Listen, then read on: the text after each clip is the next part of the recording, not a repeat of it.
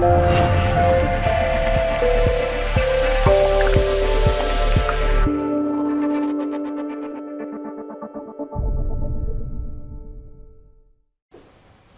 priatelia, dovolte, aby som vás privítal pri ďalšom vydávaní špeciálu Veci verejné, dialógy, diskusie, polemiky.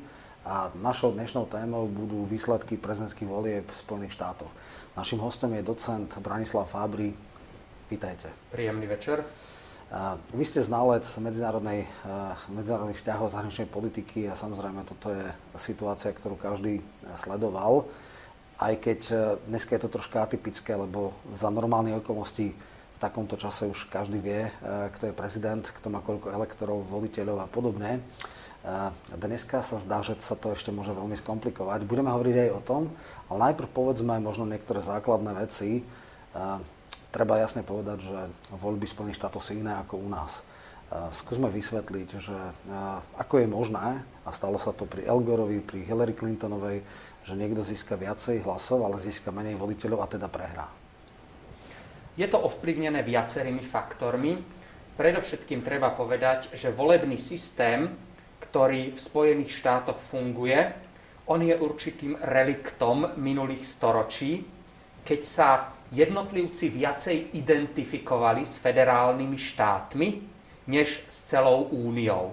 Preto vznikol aj taký model, kde veľmi veľa závisí od jednotlivých štátov, a kde sa kládol dôraz na to, aby medzi jednotlivými štátmi, väčšími aj menšími, existovala rovnováha. Preto sa vytvoril systém voliteľov, ktorý zodpovedá tomu počtu, ktorý majú jednotlivé štáty v kongrese. Ale keďže v Senáte majú všetky štáty po dvoch zástupcov, bez ohľadu, či ide o malú Aliašku alebo o Veľkú Kaliforniu, to je dôvod, že tie niektoré menšie štáty majú neprimerane veľký počet e, voliteľov a potom to vedie aj k takým nerovnostiam, že napríklad Wyoming, tam na jedného voliteľa prípada približne 190 tisíc voličov, zatiaľ čo v Kalifornii je 720 tisíc. Z toho vyplýva určitá nerovnosť volebného práva, a táto voleb, nerovnosť volebného práva je zdôvodňovaná práve rovnováhou medzi jednotlivými štátmi. Aha. Treba povedať, že toto bol model, ktorý mal určité historické opodstatnenie, pretože v minulosti sa jednotlivci viac identifikovali s tým, že som z Texasu, s tým, že som z Floridy alebo z New Yorku. V súčasnosti, keď je tá mobilita veľmi veľká medzi jednotlivými štátmi, tak aj identita nebýva taká výrazná a dokonca nie je pre rôznych kandidátov problém, aby zmenili štát. Toto bol napríklad e, Cheneyho prípad v roku 2000, keď on bol v podstate z Texasu, ale keďže prezident aj viceprezident súčasne nemôžu byť z jedného štátu, tak on jednoducho zmenil štát tesne pred voľbami a presťahoval sa z Texasu do Wyomingu. Čiže tá identita a identifikácia so štátom už nefunguje, hoci pri volebnom systéme zostala zachovaná. Áno, len tuším, že je nejaký e, rozsudok e, Najvyššieho súdu, že 3% môže byť rozdiel. To sú, všeobecne sa mi zdá, že tie kongresové okrsky sú okolo 600 tisíc a 3%, čiže ako ste vravili, 700 je možno viac. Samozrejme sú malé štáty ako Wyoming, ktorí nemajú tam 190 tisíc, takisto teraz som si pozeral uh-huh. New Hampshire alebo podobne 200-300 tisíc. Čiže aby bolo jasné, každý štát, ten najmenší má dvoch senátorov a tie najmenšie majú po jednom kongresmenovi, čiže tam je paradoxne ťažšie stať sa kongresmenom ako senátorom.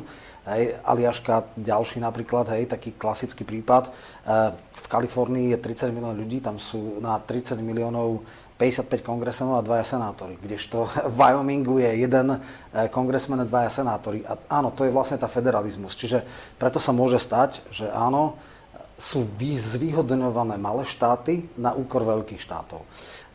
Je to federalizmus, ale vedie to k veciam, ktoré sú v Európe asi nepriateľné, že niekto má menej hlasov a Vieme, že sa to stalo za Hillary Clintonovej, stalo sa to za Ele Gora a samozrejme v 19. storočí. No, poďme teraz k tomu, že vlastne o tom, kto bude prezident, rozhodnú tzv. swing štáty. To znamená tie, ktoré sú raz republikánske, raz demokratické, lebo sú niektoré skalné. Hej, ako, ja som si pozeral niekde Massachusetts od roku 36 v tom okrsku, kde bol Kennedy, tak tam nebol iný ako demokrat. Hej. Čiže tam bolo, neviem, 30 volebných období stále, to, je hoci kto tam môže byť, ale je tam zvolený. A sú také, ktoré to tak nemajú. A teraz boli veľmi zásadné veci e, Florida a Ohio. Najprv sa zdalo, že tam Biden vyhráva a v poslednej chvíli sa to zmenilo. Ďalšie teda také swing štáty, ktoré dneska, v tejto chvíli, keď o tom hovoríme, je, je Michigan, je Wisconsin a zaujímavé aj Pensylvánia. Teraz zatiaľ to ešte nevyzerá tak, že by mohla byť, ale ak to dá, tak to v podstate bude. Čo je také najväčšie prekvapenie týchto volieb? Ešte sa hovorí, že Arizona, s ňou sa nerátalo a pravdepodobne bude takisto Nevada. Ak tieto chytí, ak chytí s Pennsylvániou, bude Biden. Ak nechytí a nechytí tie ďalšie, e, čo bolo prekvapené, alebo poďme ešte na začiatku. Prieskumy dávali skoro 10-percentný náskok Bidenovi. Teraz v Popular, teda v počte hlasov, mimo elektorov, e, vyhrali iba okolo 2%. Čiže úplne, že 8% chyba. V čom to asi je? V čom úplne vybuchli a to už pritom robili tie veci z Hillary, keď sa po, teda sekli, že, že dali si nejaké nové akože prepočty, hľadali skrytých voličov, neviem čo všetko. Mhm. Domnievam sa, že určite príliš precenili vývoj posledného roku, keď sa objavilo mnoho problémov s Donaldom Trumpom, najmä počas koronakrízy, konkrétne aj jeho ochorenie mohlo zohrať podľa tých prieskumov veľmi významnú úlohu a teda celkovo viaceré jeho kroky vyznievali pochybne a nedôveryhodne v období koronakrízy a preto aj tí, ktorí v prieskumoch pôvodne očakávali skôr Trumpa, sa v priebehu tohto roku e, priklonili skôr na stranu Bidena. Nož a samozrejme boli to aj možno niektoré ďalšie faktory, oblasť ekonomiky. Mnohí E, mnohí z tých prognostikov veľký dôraz kladú na ekonomiku. A tá sa v prvých troch rokoch Trumpovej vlády vyvíjala veľmi dobre, aspoň teda pomerne dobre. No a v tom poslednom roku zaznamenali prudký náraz nezamestnanosti, zaznamenali aj určité sklamanie Američanov v mnohých z tých menej rozvinutých štátov a preto sa domnievali, že to povedie poklesu popularity Trumpa, ktorý si tak veľmi zakladal na ekonomickom rozvoji. Čiže tu vidím e, určitý dôvod, prečo tie prieskumné agentúry podcenili Trumpa opäť, hoci ho podcenili už aj v minulosti. A možno ďalším dôvodom boli aj také súkromné, subjektívne faktory. To znamená, mnohí z tých prognostikov sú skôr prodemokratickí a preto nedokázali oddeliť svoje súkromné preferencie od svojich výskumov. Takže aj tento subjektívny faktor mohol zohrať rolu, ale nepochybne to boli aj objektívne faktory, najmä ten ekonomický pokles alebo nezvládnutá koronakríza. Dobre, ale oni to akože zle namerali.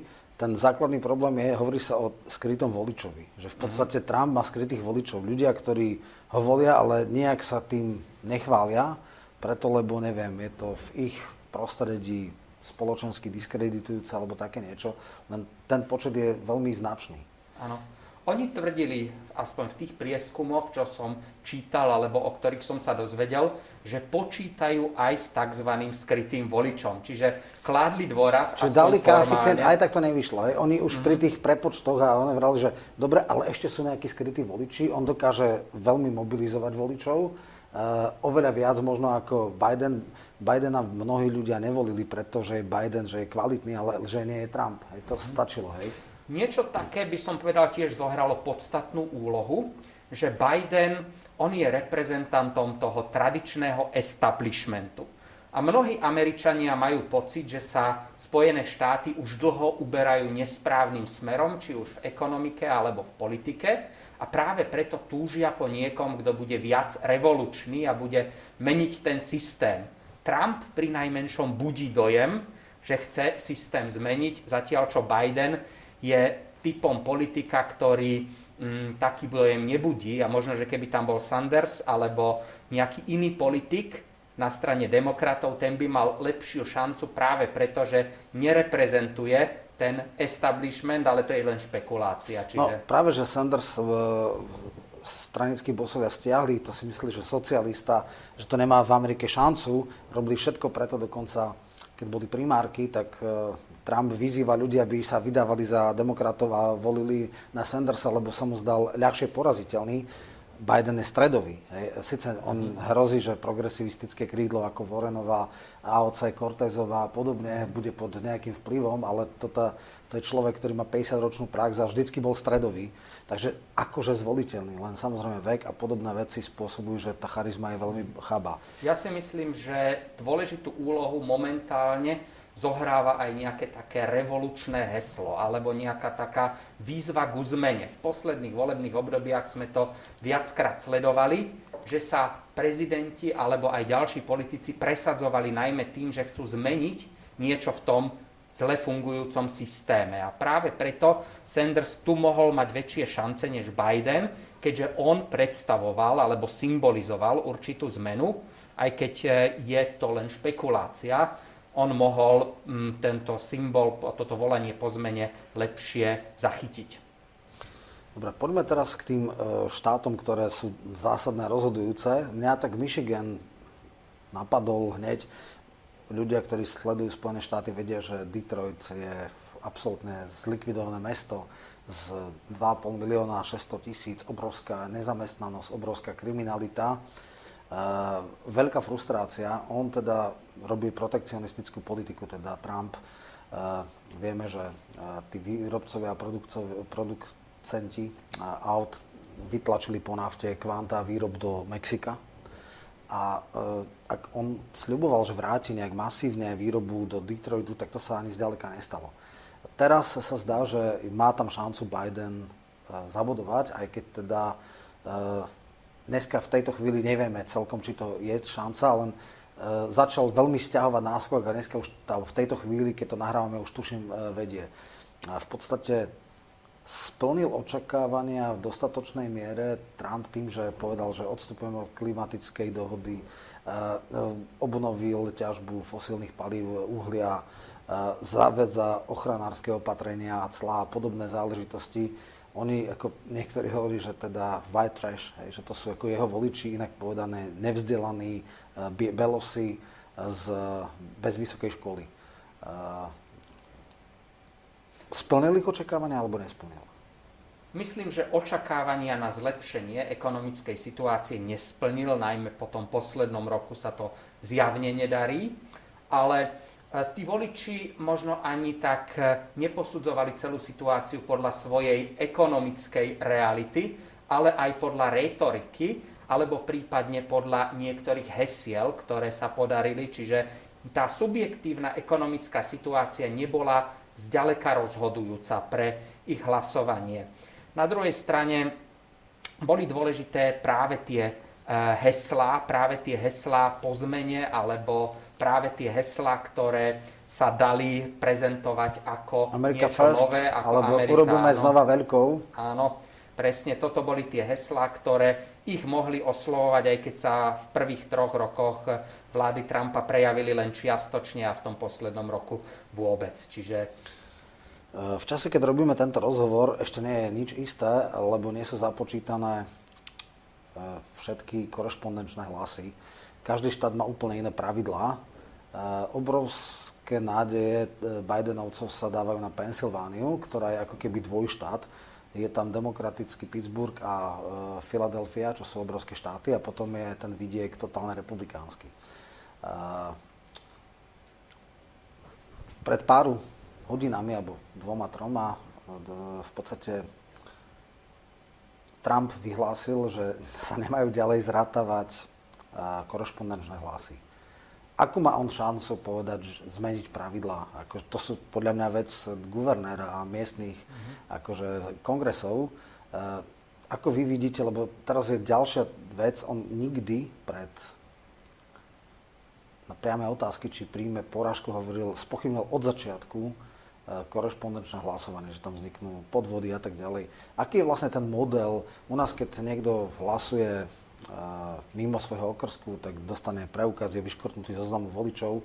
Ako to funguje pri tom korešpondenčnom hlasovaní v Spojených štátoch? Uh-huh. To korešpondenčné hlasovanie samozrejme funguje podľa registrácie, ktorá sa vykoná a teda existujú existencie aj možnosti elektronického hlasovania, ten populárny e-government. Má samozrejme množstvo, množstvo problémov, ale každý štát si tú registráciu vykonáva po svojom aj pokiaľ ide o korešpondenčné hlasovanie. Čiže niektorý štát vyžaduje viacej dokumentov, aby boli predložené, niektorý štát vyžaduje naozaj len formálne kritériá. Je tam podstatný rozdiel. No pokiaľ ide o Pensylvániu, Pensylvánia bola problémom už pred voľbami a už pred voľbami sa vlastne e, rozhodovalo aj o tom, Trump nemal veľmi šancu ovplyvniť hlasovanie v Pensylvánii, ale túto šancu má samozrejme Najvyšší súd Spojených štátov a má to aj Najvyšší súd samotnej Pensylvánie. Čiže tam pochybnosti vznikli najmä kvôli tomu, že guvernér Wolf bol dosť protitrampovsky naladený a mal veľmi agresívne vyjadrenia proti Trumpovi, čo vyvolalo samozrejme aj reakciu, dokonca povedal niečo v tom zmysle, že Trump nevyhrá za žiadnu cenu to boli vyjadrenia, na ktoré potom Trump reagoval takisto veľmi kriticky a negatívne. A preto sa Pensylvánia stala takým hlavným e, bodom sporu. Čo išlo, išlo aj o ten problém, že súdna moc sa už k Pensylvánii vyjadrovala, ale e, ešte bez súdkyne Beretovej, kde vlastne aj najvyšší súd rozhodoval zatiaľ šty pomerom 4 ku 4 bez nej, e, pričom sa teda nepodarilo zmeniť ten volebný systém Pensylvánie. Čo sa teda môže stať? Dneska je pomer e, v najvyššom súde 6-3. Hej? Tuším, šiesti konzervatívci, mm-hmm. traja liberáli. Je to pomer 6-3 formálne, že konzervatívci versus liberáli, ale je tam jeden sudca John Roberts, ktorý e, je sudcom, ktorý sa prikloní skôr k, e, v určitých otázkach k tej protitrampovskej agende. Čiže, tak ale to bude 5-4 potom. Potom bude 5-4, ale kým nebola sudkynia Beretová, tak dovtedy to nebolo také jasné.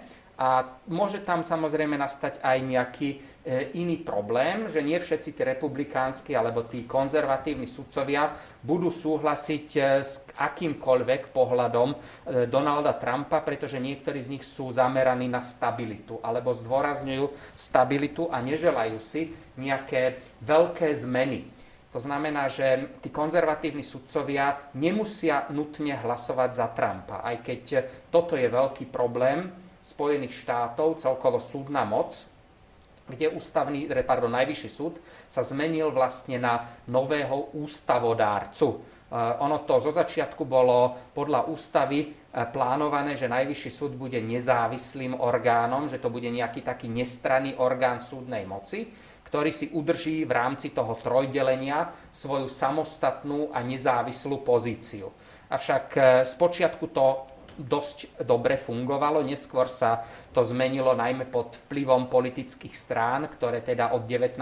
storočia začínali zohrávať podstatnú úlohu a e, sú, najvyšší súd sa stal v podstate miestom politických nominácií. Čo Senát o, navrhuje prezident, odobruje Senát a je to na doživote. Mm, Tuším, e, Roosevelt, Franklin Delano chcel presadiť limit 75 rokov, bojoval s tými, mm-hmm. keď New Deal mu chceli ničiť. Aj teraz sú návrhy, e, existujú rôzne návrhy, ktoré sa objavujú na obdobie na skrátené. Jedni dávajú 20 rokov, jeden návrh bol 9 rokov, čo som čítal. Čiže viacerí univerzitní právnici navrhujú rôzne zmeny, pretože toto do životie sa vníma ako problém. Takže sú rôzne návrhy, ako zmeniť to fungovanie Najvyššieho súdu, pretože ono už nepredstavuje garanciu z hľadiska delby moci. Tá delba moci by mala znamenať, že súdna moc je samostatná, len problém je v tom, že pokiaľ je republikánsky senát a republikánsky prezident, tak súčasne sú schopní ovplyvniť aj najvyšší súd. A to sa stáva veľmi často, lebo malé štáty sú skôr republikánske a keď je republikánsky prezident, tak medzi nimi panuje zhoda na tých konzervatívnych súdcoch. Demokratický prezident, ten má skôr podporu v snemovni reprezentantov, ale z hľadiska nominácie tej súdnej moci Najvyššieho súdu je výhoda možno na strane republikánov. Áno, viem aj teraz e, vyzývali prezidenta, aby nenominoval novú uh, súdkyňu Najvyššieho súdu, ktorá má 48 rokov, čiže má obrovskú perspektívu, 20-30 mm-hmm. rokov aj viacej. Uh, ale dobre, poďme k takému precedensu, ktorý si ešte niektorí aj pamätajú keď boli sčítavané hlasov na Floride v roku 2000, tak tam vlastne práve Najvyšší súd zakázal prepočítavanie hlasov. Hej. Čiže uh-huh. tam vlastne týmto precedensom sa povedalo, že e, nemohlo byť spochybnené, ak by teda sa dokázalo, že tam Al Gore mal viacej hlasov, lebo tedy Pat Buchanan bol vedľa tohto a ľudia tam, to hlasovacie zariadenie bolo veľmi chybové, a vlastne sám Pat Buchanan, ktorý bol marginálny kandidát, povedal, že to asi nevolili mňa, ale El Gore, ale bohužiaľ tak zle to prepichli, že to bolo na mňa. Čiže, čiže vtedy vlastne on ako keby zvrátil. Vtedy, ne, áno, George Bush nebol pre mnohých e, sympatický, ale jednoducho, tuším, Warren Christopher povedal, nebudeme riešiť alebo riskovať občianskú vojnu. A ako vy vnímate, že ja neviem teraz príklad, bolo by to na Pensylvánii, tí, tí elektory. Ak by najvyšší súd zastavil tam prepočít alebo zrátavanie hlasov, tam je, e, kedy je dátum, kedy tí elektory sme... sa budú musieť, lebo tam posledný najzaší termín je, keď sa elektory stretnú a vlastne zvolia toho prezidenta. Ano, Dovtedy teoreticky... Pondel, pondelok po druhej sobote v novembri, tam by malo to sú byť voľby, jasné. To, to sú voľby. a potom, pozor, útorok po prvom pondelku v novembri sú voľby. Ano. Potom sú tam ďalšie dva termíny. 6. sa by sa mal voliť, 6. januára by sa mal ano. voliť. Čiže do 6. januára musí byť jasné. 20. bude je pri, už prísaha. prísaha, respektíve Takže, inaugurácia. Ale, ale tie druhý... Čiže do 6 januára. Ale druhý, e, druhý pondelok po strede už by to malo byť jasné. Mm-hmm. Druhý pondelok v novembri po strede. Čiže predpokladám, že vlastne ten judikát alebo to rozhodnutie Najvyššieho súdu musí byť pred šiestým. Takto. I problém je v tom, že vzniká otázka, či sa Trump môže obracať priamo na Najvyšší súd USA, alebo či by povedzme, niektorí sťažovatelia mali ísť cez Najvyšší súd Pensylvánie. A mnohí právnici zastávajú ten názor, že treba sa obrátiť najprv na Najvyšší tak to bolo súd pri Floride. Pri Floride to bolo tak, že vlastne e, Floridský Najvyšší súd povolil prepočítavanie a Najvyšší súd následne zakázal. Najvyšší súd USA zakázal. Čiže áno, Naopak. sa... Aha, zakázal, zakázal áno, áno. áno prepočítavanie, no. čiže e, na to, tuto sa išlo tiež takým spôsobom, že najprv nech si to rieši Florida a potom to riešime z centrálnej úrovni. Celkovo ten trend, že Najvyšší súd USA sa do, čoraz viacej zapája do rozhodovania o volebných výsledkov, to je trend posledných rokov, ale um, je to trend, ktorý nebol zachytený v tom ústavnom vývoji, pretože v minulosti, ak nastali pochybnosti, tak eh, sa tie pochybnosti skôr riešili prostredníctvom kongresu. Eh, ono to bolo dokonca tak, že v 19. storočí, keď nastali pochybnosti o konkrétnych voliteľov, 1876, tak kongres rozhodoval, kongres vytvoril... To je v ústave. Áno, ale m, hm, takto, ústava má ten problém, že to, čo je napísané v ústave, to je len nejaké jadro ústavy. Interpretuje to najvyšší súd. A najvyšší súd vlastne, on nielen interpretuje, ale on fakticky je hlavným ústavodárcom, lebo na rozdiel od nášho ústavného súdu, ktorý je veľmi opatrný, tak americký ústavný súd otvorene tvorí právo, čiže aktivistický, ale súvisí to aj s tým, že tam je precedens oficiálne prameňom práva. U nás je oficiálne prameňom práva právny predpis, ústava a zákony a teda ústavný súd aj z tohto dôvodu býva opatrnejší. On formálne nie je ústavodárcom. My máme dokonca v ústave zapísané, že jediným ústavodárnym orgánom je Národná rada. V Amerike sa ústava formálne mení strašne ťažko. To nie Dvojtretinová väčšina v oboch komorách. A plus ako štáty musia byť. To nestačí dokonca. To znamená, že tam je to komplikovaný proces a e, na rozdiel od toho ústavný súd môže veľmi ľahko doplniť ústavu niečím, čo si v podstate tí sudcovia považujú za súčasť ústavy. E, teda precedensy formálne v Amerike možno nie sú ústavou, ale fakticky hrajú, by som povedal, upravujú ešte väčšie spektrum problémov a otázok, než e, samotná ústava. Čiže Američania sa hrdia, že majú ústavu, ktorá je stručná, Ale má dodatky. Má dodatky, ale tie dodatky tie, tie, sa prijímali naozaj veľmi ťažko. Posledných roku 71, áno. čiže takmer pred 50 no, ono, rokmi. Je to také, že tých, eh, tie dodatky, ako veľká časť z nich boli základné práva, ktoré sa prijali tých prvých 10 a potom sa doplňovala niekoľkokrát ústava, ale ono, tá ústava umožňovala veľmi rôznorodý výklad. Čak z histórie poznáme, že ústava nemala jasno dlho ani v tom, či bude otroctvo alebo nebude otroctvo zakázané. Ani v ďalších témach nemá jasno a teda o tom, o základných témach ľudských práv alebo ľudskej dôstojnosti typu potraty bude rozhodovať najvyšší súd. Čiže on tvorí ústavu a tvorí tieto ústavné pravidlá. U nás ten ústavný súd zďaleka nehrá tú úlohu ústavodárcu. Pokiaľ viem, v Pensylvánii je demokrat e, guvernér a aj najvyšší súd Pensylvánie je skôr demokraticky orientovaný. Čiže je tam vysoká miera pravdepodobnosti, že teda povolí sčítavanie hlasov až tuším niekedy do konca novembra, 26. Mm-hmm. novembra, alebo nejak tak dali, že nie len, že niektoré štáty majú, že pečiatka dňa volieb a ešte nejaké 3 dní zrátávajú, mm-hmm. ale Pensylvánia má ešte to otvorenejšie. Mm-hmm. Čiže ako keby zmobilizovala ďalších. Uh, aká je šanca teda, povedzme, že keby Najvyšší súd e, Pensylvánia povedal, že to je v poriadku, E, môže sa potom odvolať na ten najvyšší Áno, federálny? a to aj neskôr, aj, po, aj v decembri by kľudne to mohol najvyšší súd rozhodnúť. No dobré, ale už medzi tým budú zrátané tie hlasy. E, On budú, povie, že budú, nezarátajú sa? budú volitelia a v podstate najvyšší súd, po, najvyšší súd USA v tomto, po, pokiaľ konštatuje neústavnosť mm-hmm. tohto procesu, tak samozrejme, e, ak by sa to nepodarilo vyriešiť do 6.1.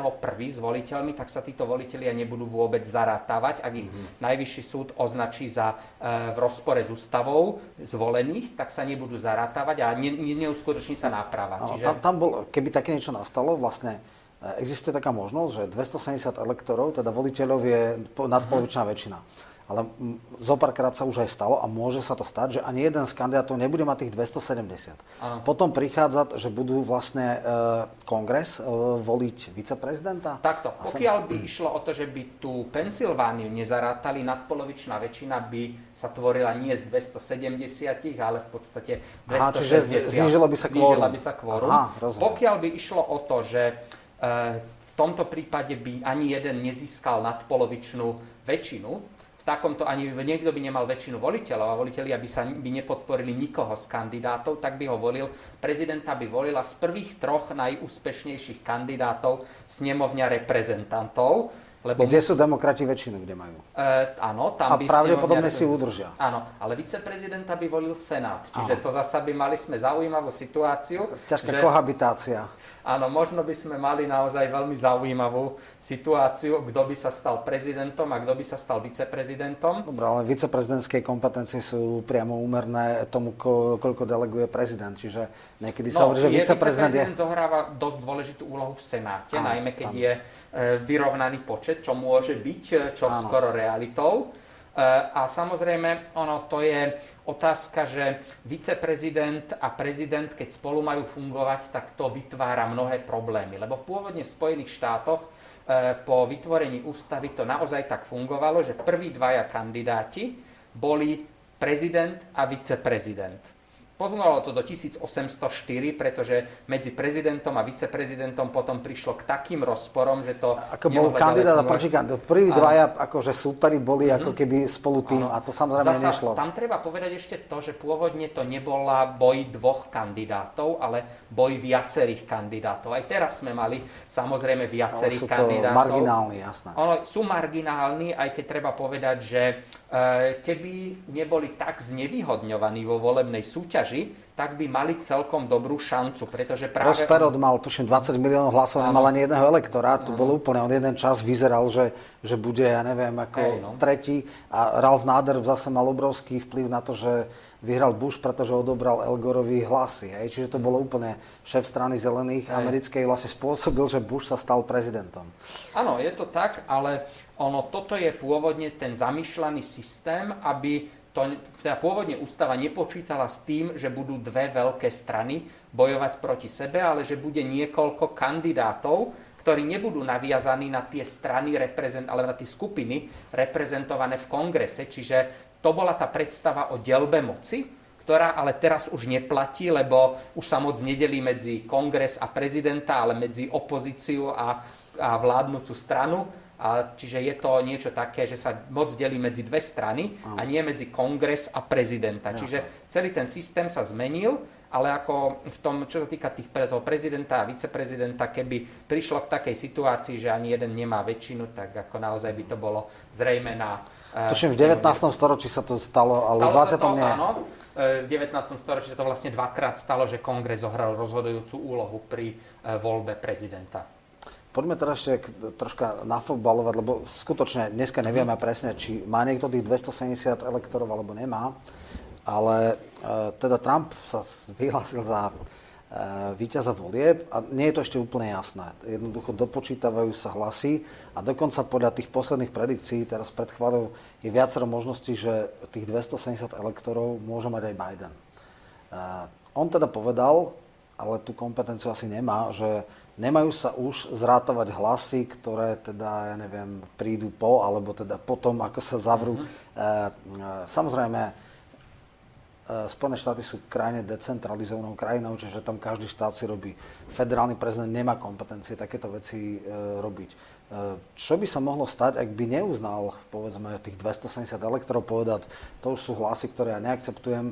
Niektorí hovoria o občianskej vojne, stopnú ho, e, bude to riešiť najvyšší súd. E, aké sú veci, akože v podstate je to len jeho zbožné želanie, deklarácia, alebo naozaj môže, môže ja neviem, Eh, nejakým exekutívnym príkazom? Exekutívnym príkazom sa mu toto nepodarí.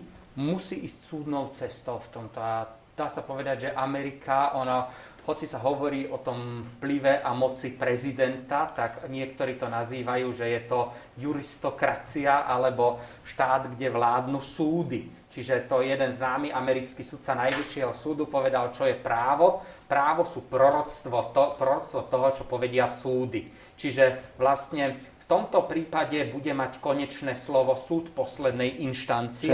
A teda bude najvyšší súd. No a tuto bude veľmi záležať na tom, aký problém ústavný nastane pri tej Pensylvánii. A e, je to také, že ústavný súd, teda pardon, najvyšší súd je skôr konzervatívny, ale nemusí byť za každú cenu protrampovský no. a uprednostní stabilitu pred tou občianskou Presne tak, to chcem povedať. E, poznáte možno viacej e, judikáty, rozhodnutia, hodnoty, postoje. Ak by bolo vysoko pravdepodobné, že Biden získa 270 elektorov, Myslíte si, že zasiahol by aktivisticky do toho najvyšší súd a zvrátil toto rozhodnutie? Lebo to je podľa mňa to je skutočne na občianskú vojnu, lebo oni by si povedali, nám bolo ukradnuté, nám bolo ukradnuté víťazstvo.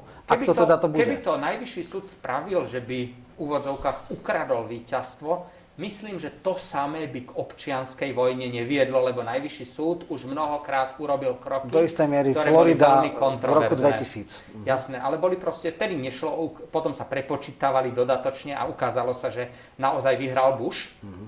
Čiže, eh, ale nemalo to vplyv už to prepočítavanie. Mm-hmm. Uh, išlo o to, že uh, Najvyšší súd mnohokrát urobil rozhodnutia, ktoré boli same o sebe schopné vyvolať veľkú, veľké nepokoje ale on má takú autoritu, alebo to presvedčenie, viera v najvyšší súd, že majú v rukách nejaký kameň múdrosti, to je tak silná, že e, toto samé by k občianskej vojne nemohlo viesť. Tie ostatné faktory, ktoré v súčasnej Amerike existujú, tie ovplyvnia oveľa viacej možný vznik nejakého veľkého vnútorného konfliktu, než nespravodlivé alebo nečestné rozhodnutie Najvyššieho súdu, ak by k nemu prišlo. Ako na ten Najvyšší súd um, už všetci ho berú ako orgán politický. Čiže zatiaľ, čo v minulosti sa vnímal ako orgán nestrany, dnes sa vníma ako orgán politický, ale aj tak má tú obrovskú autoritu.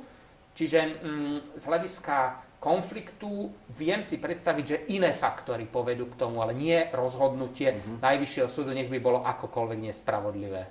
Fú, to, to je zaujímavé. No, dneska sa zdá, že aj keď s tenčenou väčšinou, ale predsa len v kongrese demokrati si udržia väčšinu. Uh-huh. Uh, oni vlastne ju nemali 4 roky, potom boli tie uh-huh. midterm voľby a mali ju. Vieme, že tam bolo veľa zásadných vecí, napríklad zrušenie Obamacare. Neprešlo len preto, že to nestihlo v prvom období, Aké, e, ako môže byť tá kohabitácia, spolužitie, povedzme, že pre e, republikánskeho prezidenta s demokratickým kongresom? Viem, že Nancy Pelosi mu občas mhm. nakladá a že teda vznikajú tam veľmi také, mhm. teda šéfka snemovne reprezentantov, demokratka, známa to a ostriedaná hercovnička, ktorá teda je v tom establishmente skoro tak dlho ako Biden, tuším od niekedy 87. roku je kongresmenka kalifornská. Čiže čo vlastne bude? Bude to ako keby pad znova v podstate? Ono, myslím, že v tomto politickom systéme a v ústavnom systéme, aký je v Spojených štátoch, tam e, snemovňa reprezentantov i z hľadiska tvorby práva nezohráva až takú úlohu, ako povedzme u nás. Čiže, a daňové e, zákony, rozpočet. E, Vieme, že pri tom múre ho blokli. Jasné. No, ide ale o to, že veľa vecí rozhoduje súdna moc. Čo u nás nerozhoduje súdna moc, tak mnohé veci je schopná presadiť. On, e, Trump totiž nominoval aj 300 federálnych sudcov, okrem tých troch u, e, u, e, najvyšších. On menoval veľa federálnych sudcov, čiže veľa vecí sa mu môže podariť prostredníctvom koncentrácie výkonnej moci a súdnej moci. To je niečo, pretože prameňom práva v Spojených štátoch, dokonca hlavným prameňom práva je precedens, je rozhodnutie Jasne. súdu. Má iný právny systém iný ako kontinentálny. Systém, čiže tá zákonodárna moc, ona môže zohrať určitú úlohu. A samozrejme je problém pre prezidenta, keď má, keď nemá snemovňu reprezentantov, ale nie je to tak veľký problém ako pre nejakého politika v, povedzme, v našom systéme, keď nemá pod kontrolou parlament. To je oveľa väčší problém u nás, než je to v Spojených štátoch. Tak no, ale keď, povedzme, také uholné e, projekty jeho mm-hmm. le, e, volebného obdobia bolo, že zruší Obamacare. Mm-hmm. Mohol to robiť tesne predtým, vtedy ešte McCain sa proti nemu mm-hmm. vystúpil a vlastne to blokli. Nestihol to v prvom období, keď mal väčšinu v kongrese aj v senáte. Mm-hmm. Teraz, keď e, majú v kongresmen e, väčšinu mm-hmm. demokrati, tak je nemožné nanútiť im, aby zmenili zákon podľa jeho, jeho mm-hmm. chcenia. Ano. To isté sa nastalo pri rozpočet. Nie je pochyb, že rozpočet musia prejsť s nemu reprezentantov. Áno, a dokonca, to som bol teda taký, e, ako sa to vlastne mohlo urobiť, že on v podstate nejak, z nejakých rozpočtu Pentagonu alebo, spoj, alebo teda obrany chcel začať stavať ten múr, na ktorý mu kongres nedal peniaze. To znamená, on môže meniť rozpočtové kapitoly v rámci, v rámci prijatého rozpočtu prejde, Ak mu to prejde na súde, tak to môže urobiť. Čiže opakujem, že, v, že zvlášť v Spojených štátoch panuje taká situácia, mm-hmm. že mhm. môže konať, pretože ono pre mnohých amerických sudcov existuje spôsob rozhodovania, pri ktorých je zákon len určitý manuál. Oni si ho pozrú a povedia, toto sa mi páči, toto sa mi nepáči, toto aplikujem, toto neaplikujem.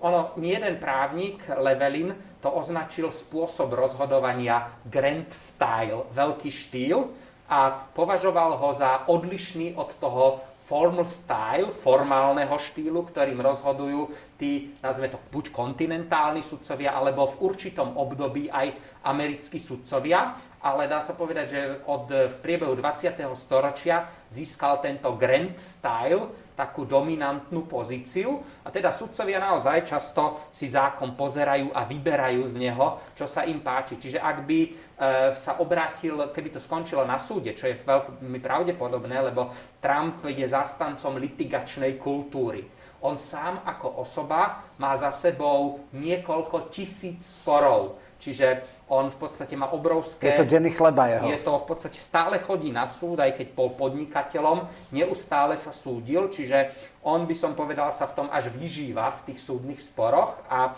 teda nemusí vždy uspieť a ani tentokrát nemusí uspieť, ale i vzhľadom na to, že menoval veľa federálnych sudcov, tak um, ono má celkom dobrú pozíciu. Dobre. Ešte som sa spýtať, častokrát, keď eh, bol Obama, bol veľmi tvrdo na to kritizovaný, za jeho čas e, ani Senát, ani Kongres nebol de- demokratický. Až teraz po midterm voľbách, a možno, že znova to zopakujú, bude, a teda veľmi ťažko vládol. A on používal tzv. exekutívne rozkazy, ktoré sa, že to je nadužívanie, zneužívanie, obchádzanie kongresu. Čo znamená exekutívny príkaz a aké má možnosti, ja neviem, kongres alebo senát zrušiť to, upraviť? Uh-huh. Ono, v podstate je to podzákonný predpis, Niečo ako u nás vyhláška? No je to, aspoň, ak by som to prirovnal k niečomu, tak možno, že k nariadeniu, možno až k aproximačnému nariadeniu. Je to ťažké zaradiť do tohto systému našich. Ale pretože, častokrát vraj áno, tie obsahy boli na úrovni áno, zákona. Áno, to, takto. Aj u nás tzv. aproximačným nariadením podľa článku 120 možno ukladať povinnosti. Lebo rozdiel medzi zákonom a podzákonným predpisom v našej právnej kultúre je to, že zákonom sa môžu ukladať povinnosti a podzákonným predpisom sa len konkretizujú. Mhm. A v podstate... Spresne, ako sú vykonávacie predpisy áno, pri zákone čiže, a sa spresňuje ako implementácia zákona. Takto to bolo tradične. U nás sa to narušilo tými aproximačnými nariadeniami, ale v Spojených štátoch toto existovalo už aj predtým. Čiže um, ono je to také, že uh, naozaj uh, možno vládnuť aj prostredníctvom takýchto prameňov práva v kombinácii s tou podporou súdnej moci. Tým ano, pádom tá... Treba ale povedať, že v Spojených štátoch je tzv. superprezidentský je... systém, nie ako u nás. Áno, ale ak je to samozrejme v rozpore so zákonom, podľa tej právno-pozitivistickej dogmatiky by mal byť e, daný predpis v súlade so zákonom. Podľa, to je ale dogmatika. A rozhoduje o tom najvyšší súd? Opäť závisí o tom, že keď príde k tomuto rozporu, tak e, v tomto prípade sa to opäť konečne dostane asi na najvyšší súd, nikde inde. To, a ten nemá lehoty, čiže častokrát to môže to byť môže byť, e, to môže byť, samozrejme. On, ten najvyšší súd, si to môže aj vybrať, že či bude rozhodovať, on si vyberá viac menej kauzy, ktoré, ktoré rozhoduje. Dobre, prešli sme celú tú právnu, by som povedal, tie všetky peripetie, ktoré môžu nastať. Máme tu nejaké vyhlásenia z informácií, ktoré máte e, a máme my všetci teraz v tejto chvíli, keď ešte nie je všetko jasné, ale už veľa vecí sa naznačujú ako vy vnímate, e, kto asi bude teda prezident? Biden alebo, alebo e, Trump? No, i vzhľadom na to, že som dneska kvôli pracovnému zaneprázneniu nestihol sledovať, ako sa vyvíja situácia v jednotlivých štátoch, tak sa mi to robí veľmi ťažko a z tých sedem štátov, o ktorých nevieme, ono, momentálne to vyzerá veľmi vyrovnanie a ukazuje sa, že zrejme rozhodne tá Pensylvánia, to je niečo, čo môže zohrať najzásadnejšiu úlohu, aj keď no, ak, by, ak by to dopadlo v podstate tak, ako mm, dopadávajú obvykle dané štáty, tak vyhrá Trump. Ale hovorím, momentálne je to naozaj veľmi vyrovnané a v priebehu dneška som nestihol e, pozrieť všetky vývoj v tých jednotlivých štátov. Viem, že teda v Michigane tesne vedie nejako Biden, že v tej Pensylvánii to ešte dlho potrvá a viem teda, že vo Wisconsine vedie Biden. Áno. Aspoň to sú posledné informácie. A ešte Nevada, mám... pravdepodobne Arizona. Tam Arizona už je v podstate jasná. Takže myslím, tam, tam, takže Biden, tam Biden a myslím, viem, a... že v Nevade je Las Vegas, čiže to je veľmi liberálne mm-hmm. mesto, čiže tam asi tiež pravdepodobne má a tuším je také, že keby aj jednu alebo dve, nie všetky musí Nie všetky chytiť. musí, ale keby získal Biden v podstate Pensylvániu. To je 20 elektorov. To je 20 elektorov, e, to by mal 258 a keby k tomu získal ten Michigan 16, tak to by mal... To už je cez 270. To už je cez 270. Čiže ak by získal Michigan a Pensylvánia, tak už má... A vidie aj v Michigane a v Pensylvánii mm. uvidíme.